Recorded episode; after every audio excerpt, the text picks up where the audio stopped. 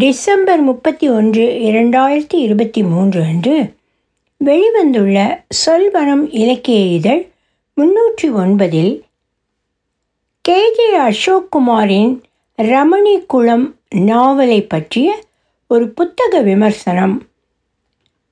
ஆசிரியர் வே. சுரேஷ். ஒலிவடிவம் சரஸ்வதி தியாகராஜன், பாஸ்டன். தமிழகத்தின் வட மாவட்டங்களில் நான்கும் தென் மாவட்டங்களில் நாளும் மிக கடுமையான மழை வெள்ளத்தில் சிக்கி தவித்திருக்கும் இந்த நேரத்தில் மிகவும் டாப்பிக்கலாக அந்த பிரச்சனையே மையமாக வைத்து ஆனால் சில மாதங்கள் முன்னாலேயே வந்திருக்கிறது கேஜே அசோக் குமாரின் நாவலான ரமணி குளம். அநேகமாக இரண்டாயிரத்தி பதினைந்தில் சென்னையில் ஏற்பட்ட பெருவெள்ளத்தை அடிப்படையாக கொண்டு எழுதப்பட்டிருக்கலாம் என்றுதான் தோன்றுகிறது. ஆனால் இந்த நாவல் வெளிவந்த நேரம் இந்த நாவல் பேசும் முக்கியமான பிரச்சனை மீண்டும் ஒரு தடவை சென்னையில் நடக்கும் என்று நாவலாசிரியர் எதிர்பார்த்திருக்க மாட்டார்.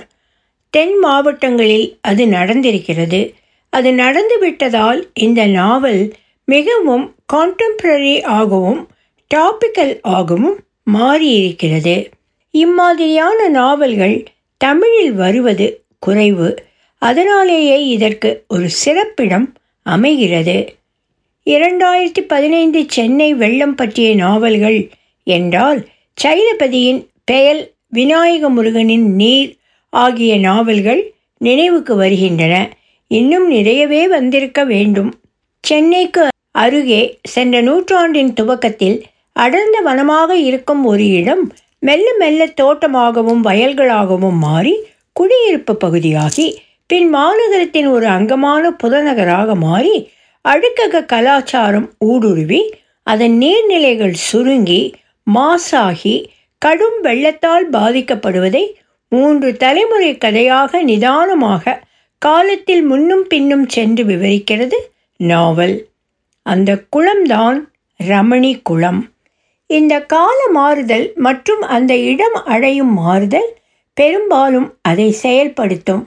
அதனால் பாதிக்கப்படும் மற்றும் அதனை எதிர்த்து நிலத்தையும் குளத்தையும் மீட்க போராடவும் செய்யும் மனிதர்களின் கதையாகவும் விரிகிறது.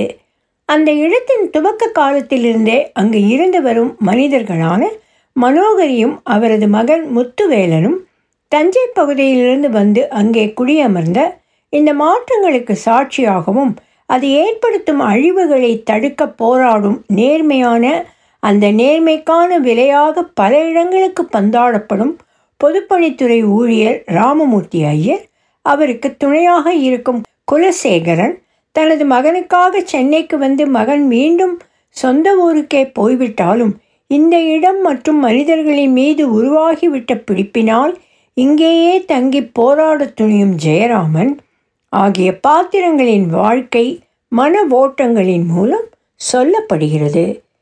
நிலம், சுற்றுச்சூழல் அழிவோடு இன்றைய காலகட்டத்தில் நம் சமூகத்தில் பரவலாகவே காணப்படும் முதியவர்களின் தனிமையும் ஒரு அடி ஓட்டமாக நாவலில் வருகிறது. இந்த கதாபாத்திரங்களில் மிக நன்றாக வந்திருப்பவை ராமமூர்த்தி ஐயரும் முத்துவேலனின் தாயாருமான மனோகரியும் என்று சொல்ல வேண்டும். ராமமூர்த்தி கதாபாத்திரம் ஒரு வகையில் டிராஃபிக் ராமசாமியை நினைவூட்டுகிறது. மிக நேர்மையான ஊழியரான அவர் தனது இளமையில் தனது துறையில் நேர்மையாக நடந்து கொண்டதற்காக இடமாற்றங்களினால் பந்தாடப்படுவதில் தொடங்கி தனது இறுதி காலம் வரை அமைப்புக்கு எதிராகவும் சமூகத்துக்கு எதிராக தவறு செய்யும் தனி மனிதர்களுக்கு எதிராகவும் போராடுவது அழகாக சித்தரிக்கப்பட்டிருக்கிறது. குறிப்பாக ஒரு கட்டத்தில் இடமாற்ற ஆணையுடன் அவர் நேரம் கழித்து வீடு வந்து சேர்ந்து தூங்கும் குழந்தைகளைக் கண்டு மனமுருகி கொஞ்சும் இடமும் அவரது மனைவி தனது கணவனின் குணத்தை நிலையை புரிந்து கொண்டு அவரது தடுமாற்றத்தை கண்டு மனம் தளராமல் வெறுக்காமல் என்ன உங்களுக்கு மாத்தளை அழுத்து அவ்வளவுதானே என்று ஆறுதலாக கேட்கும் இடம் அழகாக வந்திருக்கிறது. போலவே சென்னையில் இருக்கும் ரமணிக்குளம் பகுதியில் ஒரு ஓடையை மறித்து வீடு கட்டியிருக்கும் அரசியல் அதிகாரமிக்க ஒரு லோக்கல் தாதாவிடம் வாதாடி அடிபடும் இடமும் மிக நன்றாக வந்திருக்கிறது. அவருக்கும் அவரது நண்பர் குலசேகரனுக்கும் புதிதாக வந்து சேரும் ஜெயராமனுக்கும் இடையே நடக்கும் இயற்கை வாழ்க்கை சட்ட நெறிகள் ஊழல்கள் பற்றிய உரையாடல்களும் குறிப்பிட்டு சொல்ல வேண்டியவை. மனோஹரி எனும் அந்த கதாபாத்திரம் இந்த ரமணிக்குளம் எனும் இடத்தின் மறு வடிவமாகவே உருவாகி வந்திருப்பதை குறிப்பிட்டு சொல்ல வேண்டும். மனோகரியும் அவளது கணவன் மருதையனும், அது மருத நிலம்தான், ரமணிக்குளம் இருக்கும் காட்டுப்பகுதியை திருத்தி கழனையாகவும் தோட்டமாகவும் மாற்றியதில் முக்கியமானவர்கள். இந்த காட்டு நிலம் அப்படி மாறியதும் அவளது கணவன் மருதையன் பாம்பு கடித்து இறந்து விடுகிறான். மருதையனின் இறப்பை மருத நிலமாக மாறிய அந்த நிலத்தின் இராப்பகவும் கொள்ளலாம். அதற்கு பின் அந்த நிலம் சிறுக சிறுக தனது இயல்பை இழந்து சீர்கெட்டு வெள்ளத்தில் சீரழிந்து போவது மனோகரி தனது கணவன் இறந்த பின் எதிர்கொள்ளும் வாழ்க்கையை ஒத்தே இருக்கிறது. இறுதியில் மனோகரியும் அந்த நிலமும் அழையும் முடிவும் பரிதாபகரமானது. மனோகரிக்கும் ராமமூர்த்திக்கும் இடையிலான அந்த மேலான நட்பும் மரியாதையுடன் கூடிய இணக்கமும் கூட அந்த நிலத்துக்கும் ராமமூர்த்திக்கும் இடையேயான பாசம் மிகுந்த உறவையே பிரதிபலிக்கிறது என்பதை பார்க்கலாம்.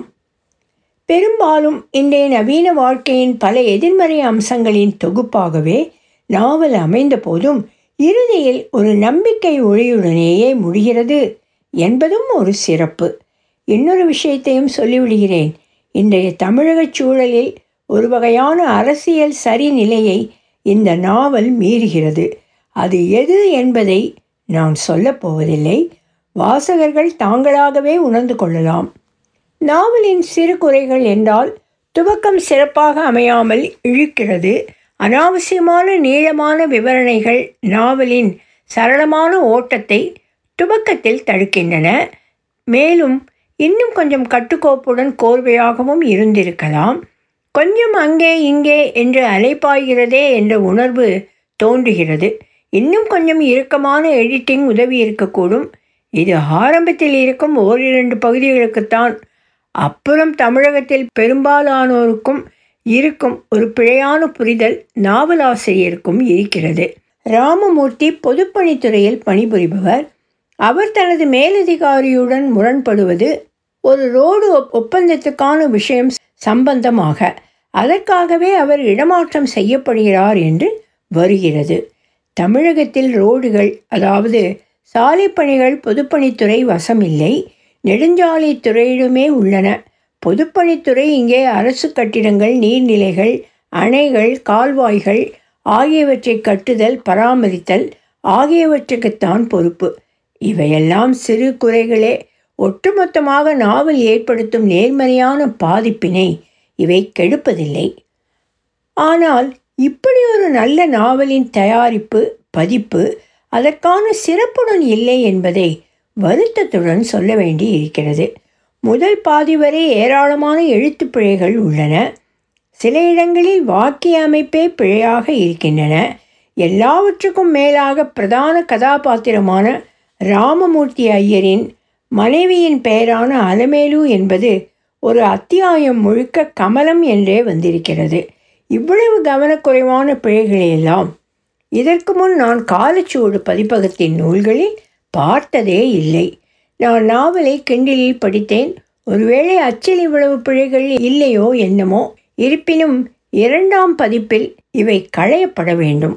இந்த ஆண்டில் நான் வாசித்த நல்ல புனைவுகளில் ஒன்று இது. நூல் ரமணிக்குளம். நாவல் தமிழ் எடிஷன், கிண்டில் எடிஷன். எழுதியவர் K J Ashok Kumar. ASIN B O C B M S Z L Z S. பதிப்பாளர் Kalachuvadu publications private limited. First edition July first two thousand twenty three. வெளியீட்டு தேதி ஜூலை ஒன்று இரண்டாயிரத்தி இருபத்தி மூன்று. பக்கங்கள் இருநூற்றி தொண்ணூற்றி ஐந்து. பக்கங்கள் தொண்ணூறுகளின் தொடக்கத்தில் தமிழகமெங்கும் நிலங்களை கூறு போட்டு விற்று கொண்டிருந்த அவலத்தையும் அதன் விளைவாக மனிதனுக்கு ஏற்பட்ட நெருக்கடிகளையும் பற்றிய நாவல் இது. ரமணிகுளம் சுதந்திர போராட்ட காலத்திற்கு முந்தைய மதராசப்பட்டினத்தின் கொட்டிவாக்கம் பாலவாக்கம் பகுதியில் இருந்த குளமாகும். சுதந்திரம் அடைந்ததற்கு பிற்பாடு குளம் மனிதர்களின் வசிப்பிடங்கள் ஆக்கப்பட்டதை இந்த நாவல் விவரிக்கிறது. மனிதர்கள் தாங்கள் அடைய விரும்பும் நிலத்தால் பறவைகளை, தானியங்களை, மரங்களை, தூய காற்றை, இருளை, ஒளியை, சக மனிதர்களை எப்படி இழக்கிறார்கள் என்பதையும் நாவல் பேசுகிறது. நிலம் என்பது வெறும் இடமல்ல, அது தனி மனிதரின் கௌரவமான அடையாளம். மனிதர்களின் பேராசைகளை வளர்த்து பிறரை துன்புறுத்தும் வன் செயல்களில் ஈடுபடவும் தூண்டும் மாயை என்பதை ரமணிகுளம் காட்டுகிறது. ஒலிவடிவம் சரஸ்வதி தியாகராஜன், பாஸ்டன்.